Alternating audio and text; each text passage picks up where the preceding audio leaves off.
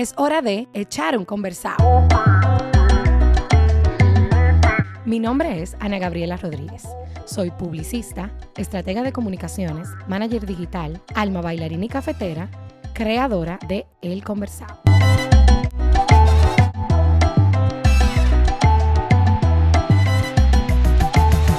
El Conversado es un espacio para hacer lo que más me gusta, hablar y conectar. Un rincón para vibrar con gente que tiene mucho que aportarle al mundo y tal vez no conoces. Aquí los vas a escuchar.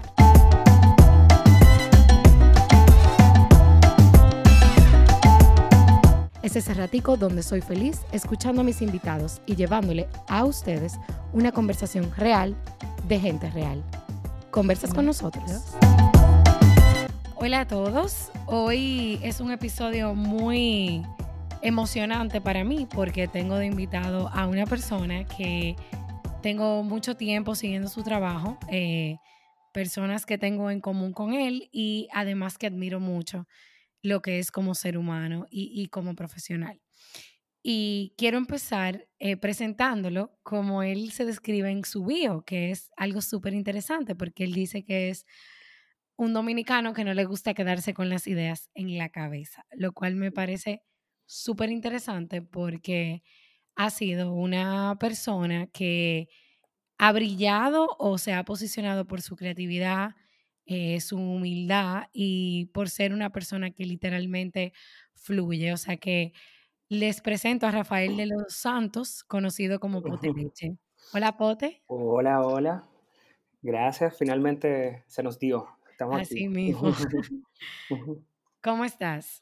Muy bien, muy bien. Gracias a Dios, tranquilito aquí, cerrando el, la parte oficina del día y, en casa ya, un chisma chile. Rafael, porque yo quiero que esta entrevista sea más con Rafael de los Santos que con Pote Leche. Y te voy a explicar por qué. Para mí es muy importante eh, conocer un poquito de, esa persona detrás de este personaje que todos conocen, pero sé que tiene detrás a un ser humano maravilloso que la vida me ha permitido tener personas que están relacionadas a él y que sé un poquito de ti, no, tan, no tanto a profundidad, pero por tu trabajo y por tu entorno, eh, sé quién eres y, lo que haces. Entonces, yo quisiera comenzar esta entrevista preguntándote, ¿quién es Rafael de los Santos? Dejando un poquito a, un lado a, a, la figura pública que es Poteleche. Bueno, Rafael de los Santos es hijo de Fortu y Chabela, que son grandes amigos de tu madre, afortunadamente, y hermano de Perla y Ámbar y Amaurio.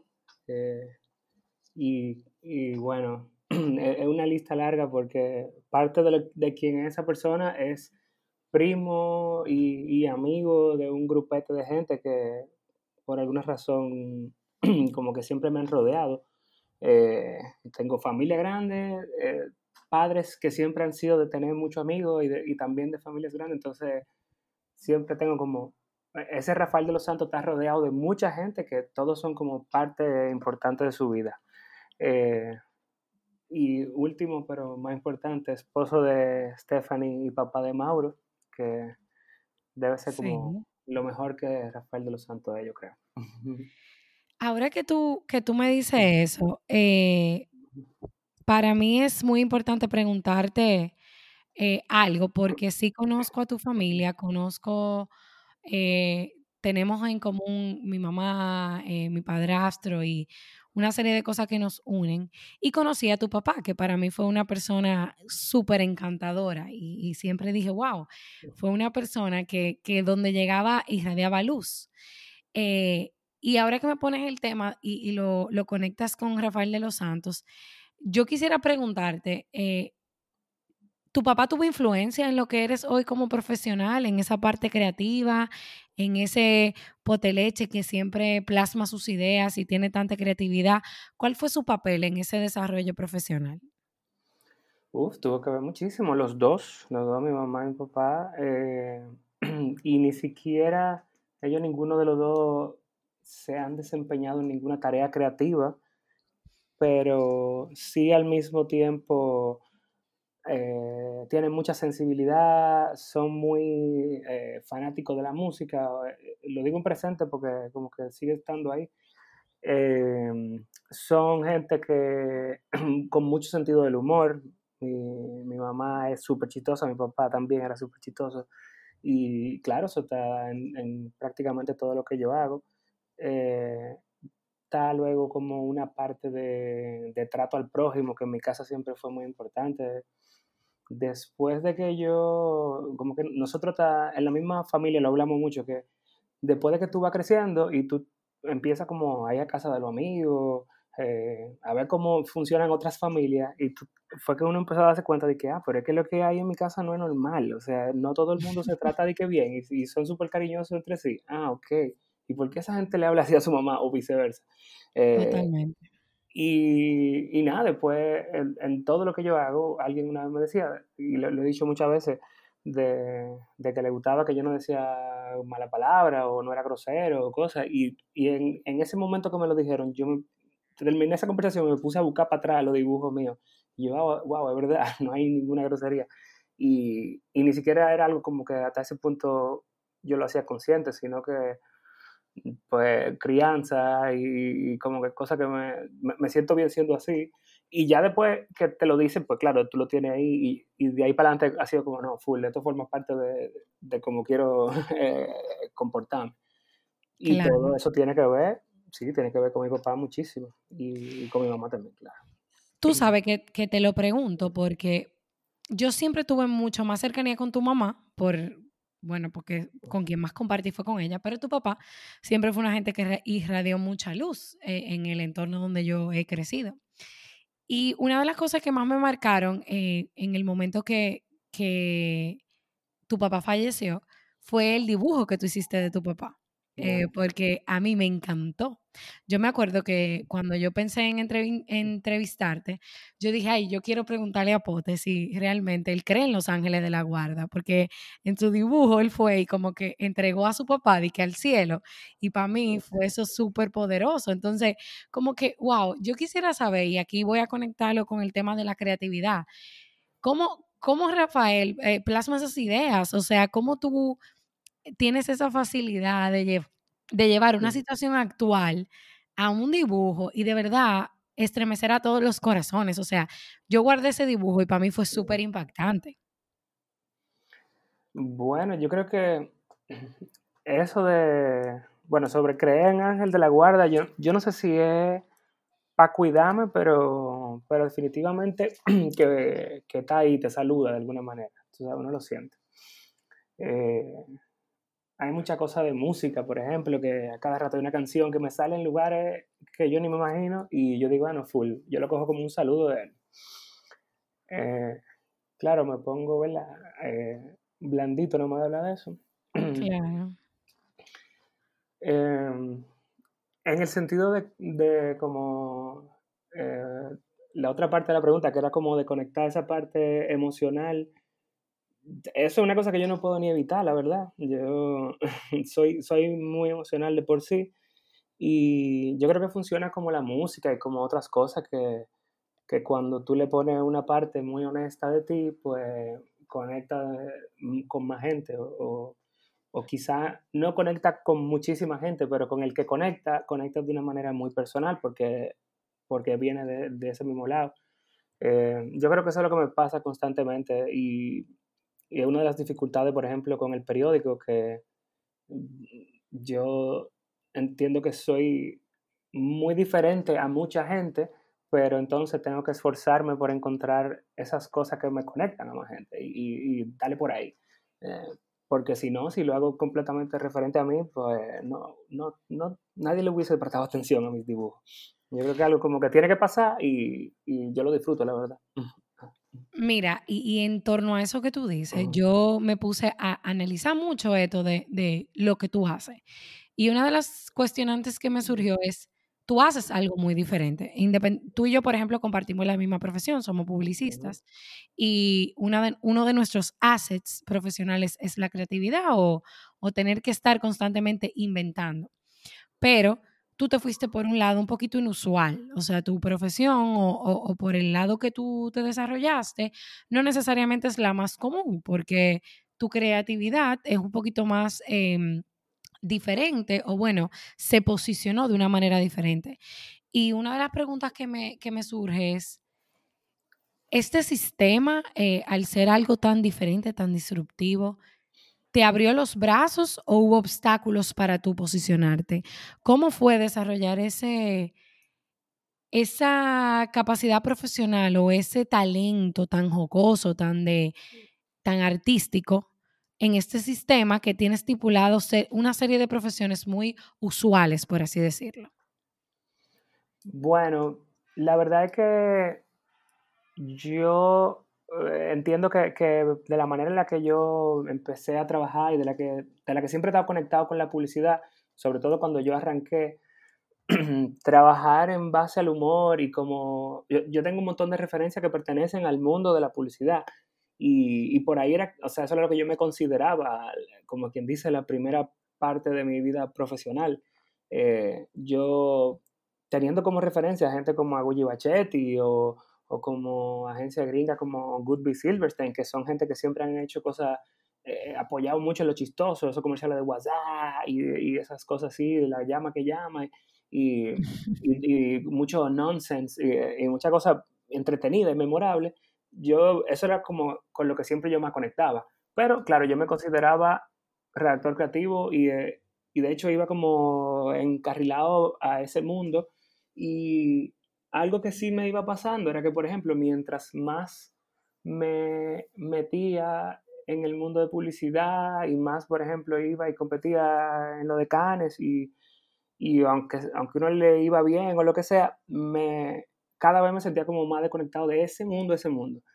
Y mientras eso iba pasando, como quien dice, me sucedió que, que lo de los dibujos cogió relevancia. Yo siempre tuve otras cosas que hacía. Eh, al mismo tiempo que empecé a trabajar en agencia, empecé a, hacer, a poner visuales en eventos. Ya yo trabajaba animación de otro sitio y me entretenía, que eso ni siquiera tiene que ser como gracioso, pero, pero ya era como mezclar el video como uno mezcla música atrás de, la, de un DJ o algo así. Entonces yo siempre tenía como mis escapes creativos, vamos a decir. Y, pero como que yo lo que me consideraba más que nada era creativo publicitario. Y después, cuando empiezan a abrirse los blogs y, la, Instagram en específico, es que yo como ejercicio creativo me pongo a subir dibujos, subir dibujos, porque era lo que más rap, lo que yo tenía en mi mano, como que lo hago de todas maneras todos los días porque es una manía que no puedo con ella. Y, y empiezo como a hacerlo tanto que empiezo a dejar de hacer cosas como yo lo hacía, que quizás eran más eye candy, más visual, y empiezo a hacer situaciones y como la estaba compartiendo, a darme cuenta de que esas situaciones empiezan a ser como a conectar con gente. En ese momento ni existía la palabra influencer, ni uno estaba atento a los likes, que yo también lo, lo veo como una bendición, porque quizás si tuviera toda esta presión de ahora no lo hubiera hecho. Eh, quizás yo mismo hubiera dicho, ¿qué es lo que yo estoy ahí queriendo ser influencer? ¿Qué sé yo? Quizás yo mismo me hubiese boicoteado eh, nada más por, por la presión que representa hoy. Pero como que eso me sucedió, de que todo este lado, y lo del arte también eh, en, el, en la calle, como que siempre me gustó, pero me gustaba por el lado del graffiti, y de repente como que todo esto se fue convirtiendo en un arte más oficial, y, y nada, como que hay, hay cosas que, que, forman parte como de lo que yo venía esforzándome por el lado creativo y eso, pero hay otras que como que me fueron sucediendo por, por cosas que yo estaba haciendo por satisfacción personal. No sé ni cómo. Y, la verdad que es una combinación de cosas que, que, ni yo mismo entiendo cómo termina siendo tantas. No, yo me imagino. Y además que como tú lo planteas, son cosas que a veces tú ni siquiera crees que se te van a dar y fluyen en el camino. Como que, bueno, ya pasó y por aquí me voy y me funciona bien. Eh, yo he escuchado que anteriormente tú has hablado de, que, de cómo surgen esas ideas y tú has hablado de un tema de mapa mental que a mí me parece súper interesante porque yo digo, wow, o sea, como, como, como un mapa mental eh, eh, es un ejercicio constante y tú no te, eh, como que te vicias de eso y siempre las ideas salen tan frescas y como tan, o sea, háblame un poquito de ese término, cómo es que tú lo utilizas a tu favor y cómo eso se ha convertido en tu herramienta de, de generar esa creatividad.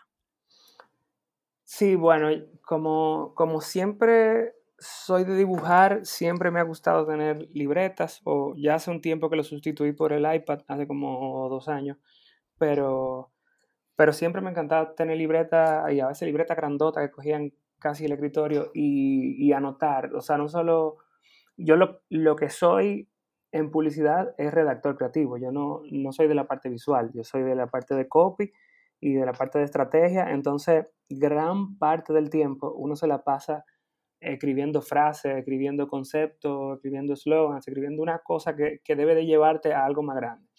Y el mapa mental es una herramienta que, que existe hace mucho tiempo y que me ha resultado súper conveniente porque yo puedo ir como que, si, como era antes de los dibujos, por ejemplo, voy a trabajar verano presidente, bueno, y este año qué pasa, verano presidente en el 2020, ¿qué, ¿cómo es un verano con pandemia? Tú sabes, empiezo a lo que, lo que están en la ciudad, lo que están en la playa y, y, a, desramificar. Eh, ahora entonces, trabajando para el periódico, pues lo mismo, si un tema, ok, eh, no va a haber cena del 24, sino almuerzo. Wow, ¿qué pasa con eso? Lo que le gusta, lo que no le gusta, eh, lo que están involucrados de otra manera, ¿qué opina el puerco? ¿Qué opina el pavo? ¿Con quiénes hablan? ¿Con quiénes se quejan? Y uno empieza a hacerse preguntas eh, ¿qué opina el arbolito? Y, entonces tú empiezas a hacerte más profundo, más profundo y, y me ayuda, me ayuda a, llegar a, a, lugares más interesantes porque pues es, muy, uno se siente tentado, sobre todo con el periódico que tiene que ser todos los días.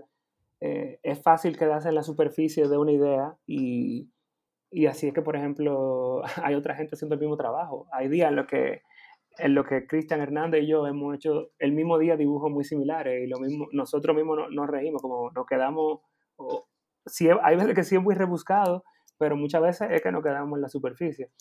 Y, el mapa mental me ayuda como a, meterme más profundo en la idea.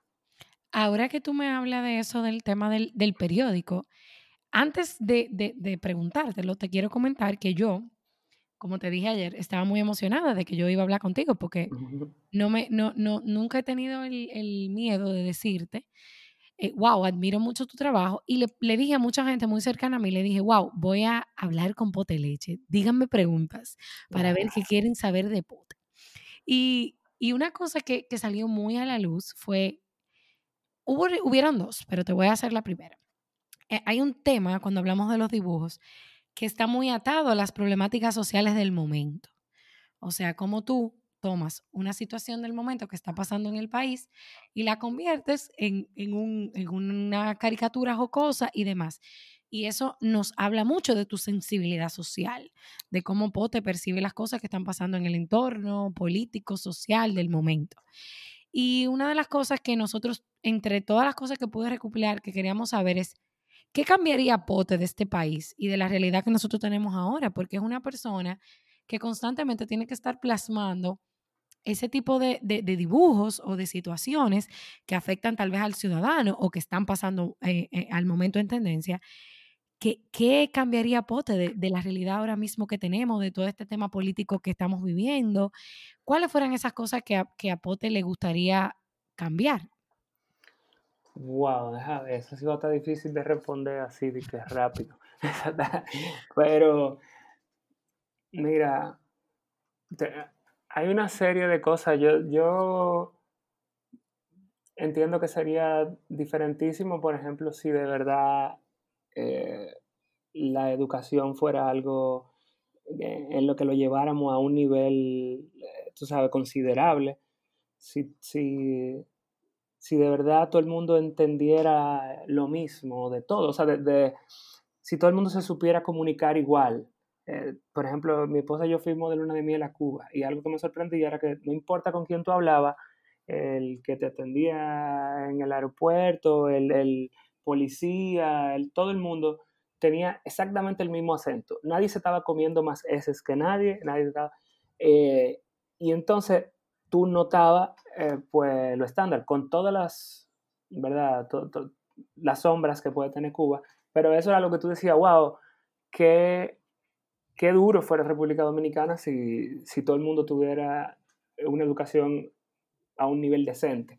Eh, eso es algo. Y lo otro eh, tiene que ver más quizá con, con, con, que pensáramos más en el prójimo, porque también aquí hay como un, un una, como, qué sé yo, un reflejo del dominicano de, pensar mucho individualmente. y, y, eso pues es, es nocivo. Tú sabes, hay otros lugares donde tú vas al metro y el metro está abierto y nadie se cuela porque todo el mundo está consciente de que hay que pagar el ticket para tener el metro que queremos tener. Y, bueno, estamos lejísimos de estar ahí. Sí, pero si fuéramos un poquito más así, si todo el mundo pensara un poquito más en el prójimo también, fuera, fuera súper diferente. Mira, cuando tú me... Y, el, y ese tema de, de individualidad, estoy totalmente de acuerdo contigo. Y otra de las cosas que, que Sí, lo, de la corrupción tiene que ver muchísimo con eso. Que, que me importa a mí que tú seas un país que ya tienen 500 años robándole. Yo desde que llegue voy a robar un chismap para mí. Claro, porque es un tema de pensar en mí y en mi bienestar. Y, y, cuando uno tiene sensibilidad social, que creo que mucho lo que puede mucha gente decir que tiene, incluso cuando hablo de este tema contigo, te puedo decir que he hecho esta pregunta a mucha gente, el tema de, de cuál causa social lo estremece. Y hay muchas cosas que nosotros decimos, wow, hay muchas veces que uno siente impotencia porque uno no puede hacer mucho desde una posición de X o Y, o sea, hay cosas que tú no puedes cambiar eh, eh, de, un día para otro. Y otra de las preguntas que te quiero hacer en torno a lo que mucha gente quería saber de Rafael de los Santos y en torno a esto social que tú me estás hablando, del tema de individualismo y demás. Tú eres una persona muy humilde accesible, eres una persona muy abierta a la gente, incluso con lo mucho que has logrado, porque hay méritos que no se pueden quitar, eh, mantienes esa humildad, mantienes esa cercanía con la gente, esa, esa, esa paz que transmites. Y una persona me, me, incluso me dijo, pregúntale cómo él mantiene esa humildad, cómo él no se desenfoca de ser una persona que tiene fama, que es conocida, de ser una persona tan centrada y tan accesible para el, ser humano normal que camina en la calle? Bueno, yo creo que me ayuda y yo la verdad que espero que siga siendo así, que, la, bueno, la palabra fama es como muy... Yo, cuando me dicen así, yo digo, bueno, famoso Juan Luis Guerra, yo soy popular, puede ser, entre un grupo de gente, pero, pero, pero yo creo que de todas maneras es en un grado bastante manejable lo cual, tú sabes, quizá yo puedo caminar por la zona colonial y es un paseo muy diferente al que se puede dar Nash Bogar, tú sabes. Eh, entonces, pues no se ha puesto nunca tan tenso como que yo tenga que venir a decirle a una gente, o, sea, a no dedicarle una conversación a una gente que se me acerca, o una foto, o cualquier cosa. Pues por ese lado yo creo que también es manejable. Y por otro lado, para mí es como un, privilegio muy grande todo lo que me ha tocado, o sea, de que, que, que yo esté haciendo el dibujo en un periódico, eh, que, que esté haciendo mural y me estén pagando por eso, que, o sea, hay una serie de cosas que, yo, yo entiendo que son la suma de toda esa gente a los cuales les gusta un chin, algo, o les gusta mucho lo que yo hago, entonces para mí es como se lo debo, o sea, a cada una de esas gente yo siento que se lo debo, cualquiera que tenga un chin de interés por lo que yo hago, lo que yo tenga que decir, pues, no, yo estoy, son como un, un 0.01% mi jefe. en, torno a eso, y, y, me encanta que tú lo digas así, porque me abre mucho a lo, a lo próximo que te voy a preguntar de, wow, la gente a veces ve a esta personalidad o ve a esta persona que ha escalado, que ha tenido logros, que ha llegado lejos, que es conocido, y muchas veces pretende o cree que todo es perfecto, que no ha habido momentos de altas y bajas, que todo se le ha dado bien, porque hay un tema y una tendencia de que solo nos enfocamos en la superficialidad de lo publicado o de lo que conocemos. Claro, sí, la, idea editada de ahora. Exactamente. ¿Cuáles han sido los retos profesionales de Rafael de los Santos? O sea, ¿cuáles han sido esos, esos retos? O sea, si pudiéramos, si tú pudieras regalarle esa vulnerabilidad de momentos que tal vez tú no has sabido, ¿cómo van a salir? ¿Qué tú pudieras contarnos? Bueno, mira, hay muchísimos, desde, desde retos puntuales que a veces te da un cliente que tú dices, no, tengo idea de cómo vamos a salir de esta, eh, que a veces se vuelven, bueno, yo entiendo que el caso más exitoso que, que yo he estado involucrado en publicidad fue lo del verano todo lo mueve del 2011 de, presidente y, y, el proyecto con el cual había que trabajar era una cosa que, que, que daba miedo, o sea, daba terror porque era un año en el que fue el crucero presidente, luego un año en el que el verano era el festival, que tenía cinco años que no se hacía y, se, y volvía, y después de este año el cliente viene con el brief de que quería eh, una, una, coreografía, una canción con una coreografía que pudieran recorrer todo el país, y, y eso da muchísimo miedo. Va desde ahí eh, hasta las cosas que, que le tocan a uno cuando se independiza, que eso quizá como lo más importante eh, que a uno como creativo pues siempre se enfoca en desarrollar esa parte de la idea, de la estrategia, pero no tanto, a veces del negocio del cliente, pero no tanto del negocio en el que uno trabaja, de qué, qué es realmente lo que tú le estás dedicando, cómo, cómo se mide el tiempo que tú haces, cómo, qué vale. Y, eso ha sido uno de los retos más grandes cuando como que switchar eh, a los retos de, creativo a retos de empresario, de tratar de, controlar el tiempo, de, manejar toda esa parte que tiene que ver con, con gerenciar, con reunirte con gente, con clientes que solo quieren reunirse contigo a tomarse un café y ya perdiste una mañana cuando tú pensabas que iba a trabajar otra cosa. Eh, lo que más yo creo que deberían de, de, aprender es a dominar esa parte del negocio, que, que regularmente no, no, le prestamos nada de atención hasta que, hasta que ya te frente a nosotros. Muchos, bueno, muchos deciden incluso eh, quedarse dentro de estructuras porque no es, ¿qué te digo? No es, no es divertido. Mira, en torno a eso que tú dices, yo te voy a contar que ahora mismo estoy pasando por un proceso de emprendimiento. Y para mí ha sido súper retador. O sea, yo tengo seis meses en esto y yo hay días que quiero salir corriendo de que. Ayúdenme. O sea, hay días que yo ni sé lo que estoy haciendo, hay días que me, el temor me arropa. Y, y yo sé que tú eh, te hiciste socio de una firma, que dejaste un trabajo y, y, y emprendiste y dijiste, bueno, yo me voy a sumar a este barco que no sé tal vez cuál es el resultado. Incluso escuché en una entrevista que que decidiste hacer otras cosas para como mitigar el efecto de lo que estaba perdiendo, eh, asociándote y demás. Y hasta yo misma te voy a preguntar, porque estoy en ese proceso, estoy en el proceso de emprender, de arriesgarme, de lanzarme, de confiar en mis talentos, de que hay gente confiando en mí. O sea, ¿cuáles son esas cosas que te han ayudado a seguir en el camino o de las cosas que tú te has agarrado para no perder ese control que yo te estoy hablando, que a veces uno se levanta y dice, ¿y cómo es que lo vamos a hacer hoy?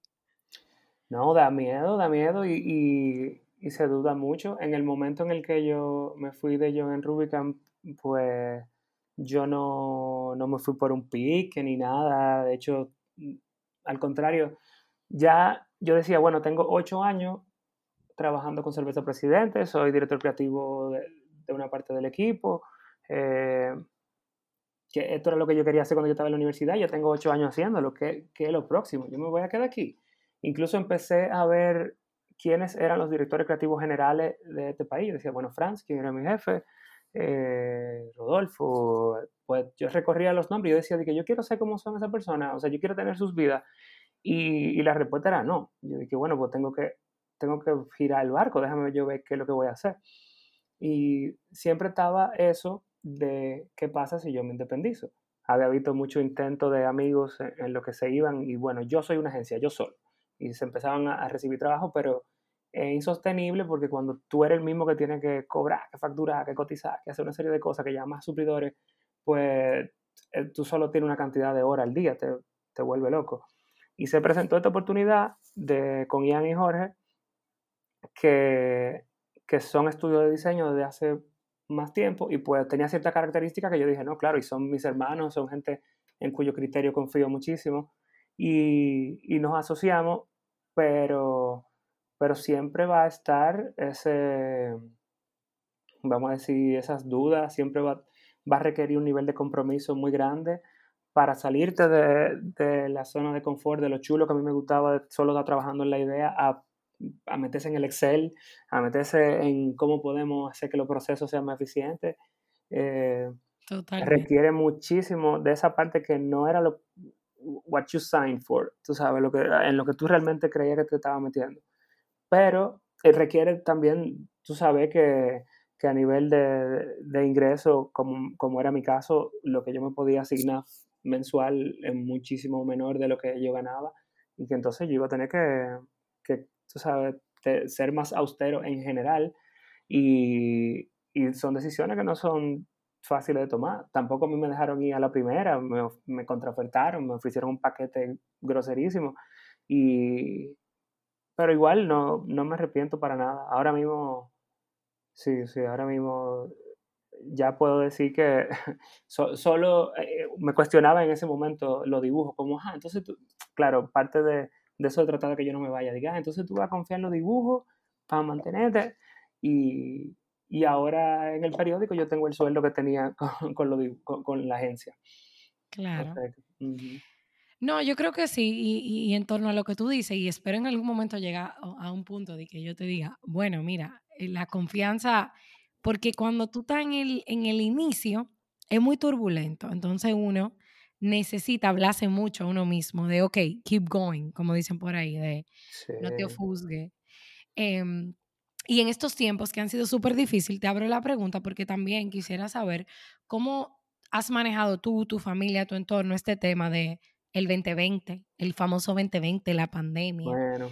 Eh, ¿cómo, ha sido este proceso para una persona tan creativa, tan abierta? O sea, para una persona que yo sé que tiene una familia tan de unión, tan de estar juntos. Eh, ¿Cómo ha sido el, el, el famoso 2020? Claro, eso Personalmente, eh, pues yo tengo que dar muchas gracias por muchas cosas porque dentro de todo, eh, pues primero yo puedo estar trancado en mi casa por mucho tiempo y no me importa, lo cual hasta mi esposa estaba, tengo que salir cuando estábamos ya como que trancadísimo, trancadísimo esos primeros meses. Y, y yo, por ese lado, ah, no, yo puedo estar encuevadísimo todo el tiempo del mundo. Eh, haciendo ideas. Eh, para decirte como primero lo positivo, también está que es un súper privilegio, no hubiese pasado, yo creo que de ninguna otra manera en la humanidad, que yo iba a estar siete meses con mi hijo todos los días, el día entero, eh, en la edad que tiene, que tiene menos de dos años. Entonces eso fue aperísimo, porque me podía dar todos esos pequeños cambios que él iba haciendo, me lo disfruté muchísimo. Y, y yo creo que hasta seguro que, que, hay algún tipo de vínculo, hay, hay, algo que, que, cuando venga un segundo hijo, si Dios quiere, pues a, lo mejor no tengo la oportunidad de, tener ese tiempo que, que, tuvimos completamente nosotros tres nada más. Por el otro lado, pues la agencia, claro que, que sufrió, hubo un valle importante en marzo eh, de trabajo, más que nada cliente que todo se detuvo. Em, hubo un par de personas que tuvimos que sacar del equipo. Nuestro equipo de por sí es reducido, somos 12 personas.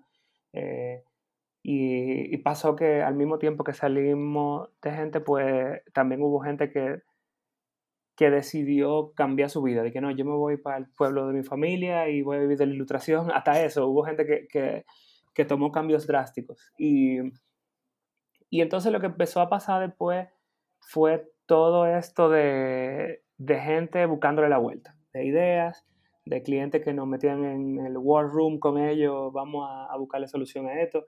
Y, y, de lo que tuvimos rodeado era de gente súper como motivada, viendo oportunidades, eh, y, nosotros mismos también, viendo de un lado y mostrándole a otro, eh, mira esto, mira lo que están haciendo de aquí, y, se volvió entonces después como un frenesí de, de trabajo que, que, gracias a Dios pues ha continuado.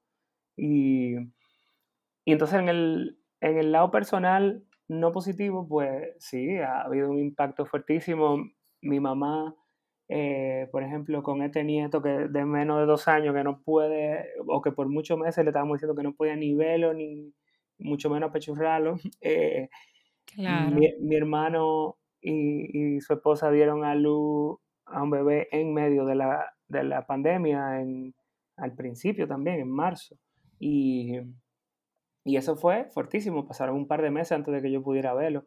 Y cerca de mí hubo pérdidas muy importantes. Un tío, eh, eh, esposo de, de, una tía mía, gente con la que yo crecí. también del lado de, de Modafoca, pues la, la, muerte de Jenny Polanco y de Víctor Víctor son muertes muy, muy cercanas a nosotros que, que nos dieron durísimo, nos dieron durísimo y, y, entonces era un reto para mí mantener primero como que la, la, la, claridad mental para trabajar, pero también la claridad como emocional para que mi hijo y mi esposa no, no se pusieran también en, en ese mood. Mi, mi, hijo, que yo pensé que no, él ni se da cuenta, pues de, que estamos encerrados y en una empezó a, a, coger los zapatos y a coger para la puerta y a decir, vamos, vamos, y a tratar de ponerse los zapatos. Tú, wow, ya tú sabes, él mismo está cansadísimo de estar aquí adentro. Wow. Y, y nada, pues ha, ha, sido difícil, pero al mismo tiempo yo entiendo que, que ha tenido sus cosas buenas. A nivel del, del trabajo del periódico ha sido un año sumamente fértil de ideas, porque que esto, como yo te decía ahorita, lo de conectar con cosas que no solo se parecen a mí, sino que, que entienda mucha gente. Y aquí ahora, de repente, el 2020 ha sacado a la luz un montón de insights nuevos que conectan gente, no importa su nivel socioeconómico, no importa dónde vivan, no importa la universidad en la que estaban. Y, y entonces eso es buenísimo para, lo, para ese tipo de trabajo, para los dibujos del periódico. Wow, de verdad, mira, gracias por, por, compartirlo todo a detalle, o sea, de verdad yo me siento súper identificada con muchas cosas que tú dices y en otras no, porque no te puedo decir que eh, vivir tan de cerca como el efecto duro, duro per se de la pandemia, gracias a Dios, todo el que también entorno tan salud. Y yo sé que, que y tengo gente que ha vivido procesos dolorosos y wow, es, o sea, eh, estar en esa situación no debe ser fácil. Y, y más en el proceso y la etapa en la que tú estabas viviendo. Y por eso, eh, agradeciéndote que lo hayas compartido, paso a una pregunta que para mí es súper importante. Tú eras un, creativo, eh, casado, que vivía de generar ideas y de tal vez compartir con la familia, pero te convertiste en papá. Eh, ¿Cómo ha sido el antes y después de ser papá? Uf, bueno, eh, es, o sea, como que yo entiendo que yo he seguido siendo quien soy y como quien dice, hasta la, la misma vida de pareja la hemos logrado mantener, hemos sabido balancear, pero hay un cambio súper drástico porque hay una cosa animal que pasa dentro de ti que, que tú no lo puedes evitar y que todo eso que dicen, toda esa serie de, que tú no sabes que tú puedes amar tanto a una persona, todo eso, que la relación con tus padres cambia entonces porque tú empiezas a entender una serie de cosas. Eh, ¿Qué te digo? Demasiado lindo, es una cosa, el disfrutar el proceso de una gente que, que va eh, conociendo el mundo, conociéndose a sí mismo. Tú ves que, que, un día empieza a mirarse la mano y se, se descubrió la mano. El otro día eh, Mauro, por ejemplo, había un posavasos en, en, una mesa, un posavasos redondo, y él coge el posavasos y se manda corriendo y brinca para un sillón y se sienta en el sillón y coge el posavasos como un guía de un carro y empieza a hacer que pi, pi, pi. Y, y él nunca lo había movido hace eso, como usar su imaginación y llega a esa conclusión. Y entonces, quizá también el hecho de ser alguien como con sensibilidad creativa, eh, pues uno está con los ojos más abiertos todavía a una serie de cosas y, y es fascinante. Yo, bueno, dicen que, la, que con las hembras que realmente uno se aficia, pero yo no me puedo imaginar cómo es, porque yo estoy de verdad aficiado de ese muchachito. es demasiado lindo. Yo me imagino que si yo no tuviera conocido por mi papá y digo por mi mamá y mi, y mi padrastro, yo como quiera te hubiera invitado porque me encanta lo que tú haces. Ay, ay. Y de pleno. verdad, de verdad, eh, gracias por llevarnos a todos risas, momentos de, de, respirar, porque hay momentos de tensión que tú lo conviertes en risa, literal, te lo digo. O sea, a veces uno tiene una cosa difícil y entra y aparece una publicación tuya y eso es tan relajante que de verdad hay que agradecerte. Y yo sé que lo estoy haciendo por mucha gente. Para yo despedirte y cerrar, eh, ayer me acuerdo que escribía algo para una persona y, y estábamos hablando de la creatividad. ¿Cómo Pote se mantiene creativo y cuáles son los consejos de, de, siempre tener ese toque jocoso y creativo en tu vida que te permita escapar de, de no viciarte de las cosas negativas? ¿Cómo Pote quiere vivir esta vida llena de, de, ideas y de cosas chulas? ¿Y qué puede Pote dejarle a todo aquel que vaya a escuchar este podcast? Bueno, en cuanto a encontrar ideas, eh, yo le diría que, que hagan muchas otras cosas que, que no son trabajo. O sea, que hagan, si son publicistas, que hagan muchas otras cosas que no son publicidad. O, o si son ilustradores, que hagan muchas otras cosas que no sean ilustrar.